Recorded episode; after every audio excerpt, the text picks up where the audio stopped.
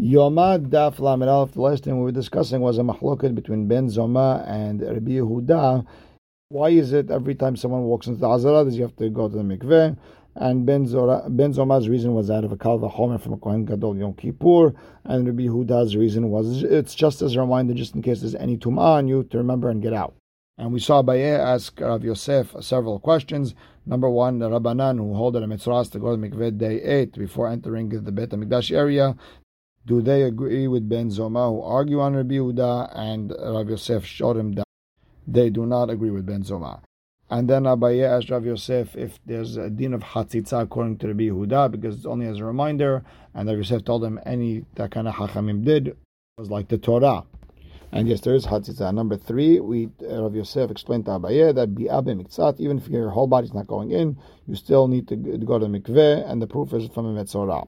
And with that, we are starting Lamed Aleph Amud Aleph, five lines in, where it says Ibaya Lehu. Question. Let's say a person doesn't want to go to the mikveh. Maushi sakin arukavishhot. Can he make a really long knife that uh, he could stand outside the azara and uh, shacht an animal that's inside the azara? And ben zoma, rabbanan de and the question goes according to Ben Zoma, who's Mahmir, and says that even a tahor has to go to the mikveh before the Azara. And the same question also applies according to Rabbanan, who argue on Rabbi Yehuda and hold that a tahor never has to go to the mikveh before going to Azara, except a Metzorah, because he is used to Tum'ah. So Tibayel Ben Zoma, uh, the question according to Ben Zoma, who says that there's a mitzvah de to go to the mikveh before going to Azara, Ad kalom hayev Ben Zoma, Ben Zoma is only mechayev to go to the mikveh, even if you're ta'or ela legavai. That's after if you're going into the azara barai. If you're standing outside with the long knife law, he doesn't need you don't need to go to the mikveh or dilma or maybe atelim shuche. You're gonna you know follow the knife and you're gonna somehow end up in the azara. Again, same question. Tiba'el the rabbanan al same question according to Rabbanan who argue Rabbi Yehuda who hold that a person who's tahor never has to go to mikveh unless it's a mitzvah. Lo. The only reason Hachamim say there is no, you don't have to be tovel mikveh because they look avid avodah. You're not doing avodah. Aval hacha de avodah. If you're actually doing avodah, you're shachting. Lo. Could it be that you don't have to be tovel? Or dilma or maybe there's no difference whether you're being you're doing avodah or not. You don't have to go to the mikveh if you're tahor. Teko. We have no answer. Now, the Gemara goes back to the Mishnah, Hamesh Tevilot V'asra Kedushin Tovel. The Kohen Gadol uh, goes to the mikveh five times that day. Uh, before and after, he has to wash his hands and feet. Tanu Rabbanan, Hamesh Tevilot V'asra Kedushin, five Tevilot, ten washing of the hands and feet. Tovel Kohen Gadol Kadesh Bayom. He's Tovel five times and he's uh, he wash Mekadesh means to wash his hands and feet that day of Yom Kippur, v'chulan b'kodesh, and all of them were in the Kodesh, meaning in the Azara area, be'bet parva, in the area called Bet parva, chutz except the first one, the first Tevilah, she'aita b'hol, that was already in the area that was hol, al gabesh sha'ar hamayim, uh, on top of the gate of the water. And the reason they call the gate of the water is because the bowl with the water that they use for Nisuch HaMayim on Sukkot would go through there. Ubtzad lishkato and the mikveh was right next to the Kohen Gadol chamber. And Amar Abaye Shma Mina Ayin Aitam. Uh, we understand from here the river that is called the Ayin Aitam in Yoshua. It's called Min Aftoach. It was a border between uh, Shevet Yehuda and Shevet Binyamin. And over there, that river would have water go straight to it into the into the Azara area, into the Bet Parba, and Ain Aitam was Gavoa Mekaka Azara Aisrim Shalosh Amot, and the Ain was taller than the Azara 23 Amot. And what's the proof? Ditnan. Kola petahim shayusham, all the opening, all the gates in the Bet HaMikdash, kovan esrim amah were 20 amot tall, verhban esra amot, and they had a 10 amah width. Chutz mishel ulam, except the lobby of the actual Bet HaMikdash area, which was 40 amot uh, tall and 20 amot wide. Vitanya, and we know the famous uh, drasha, verachatz besaro, a person who's tameh has to go to mikveh b'mayim. What's b'mayim mean? B'meh mikveh, it's the bidafka in meh mikveh, not uh, sha'uv water, not water that was drawn. Kol besaro, what's verachatz besaro, kol besaro? Mayim shekol gufo ole b'mayim. It has to be enough water that you that the person who's tovel, his entire body goes into it. V'kamen, what, what's that amount? Amal Amah Berum Shalosh Amot. It's uh, an ama length, ama width, and it has to be a height of three amot. V'sheru hachamim me mikveh arba'im se'ah. Hachamim did the math. That's forty se'ah. So if the gate was 20 amot high, plus the 3 amot on top, because the mikveh has to be 3 amot, that's 23 amot, and if the river is going straight there, that's 23 amot tall. But the Gemara asks, V'ha'ika ama tikra ma'azeva. The top of the gate has to be an amma, and the bottom of the mikveh has to be an amma thick, in order that there's no holes and the mikveh doesn't become pasul. So then so it should be 25, not 23.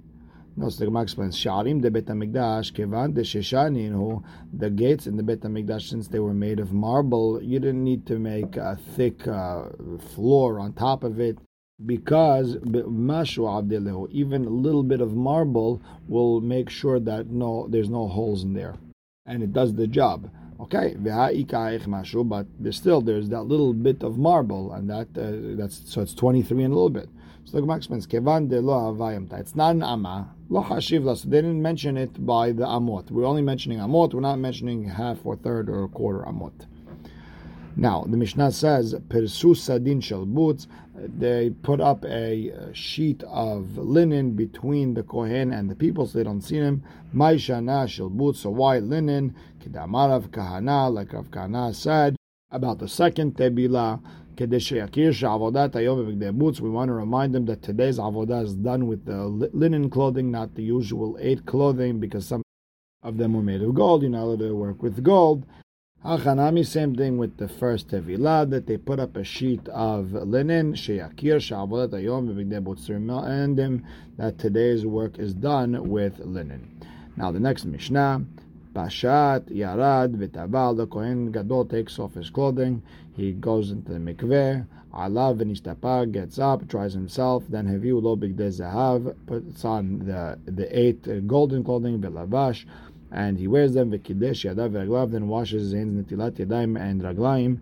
Heviu lo et tamid. Now they bring him korban tamid keratzo yishachtzet umerek aher shechita al yado, and another kohen comes and finishes the the shechita for him.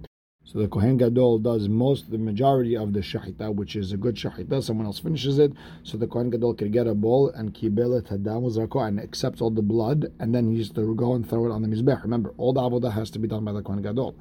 Then nichnas. Then he comes into the hechal. Leaktir ketot shal shah. He gives the ketoret on the mizbech hazahav of the, the ketoret that we give every morning. Ulhetiv et nerot, and he cleans up the menorah from last night's uh, lighting.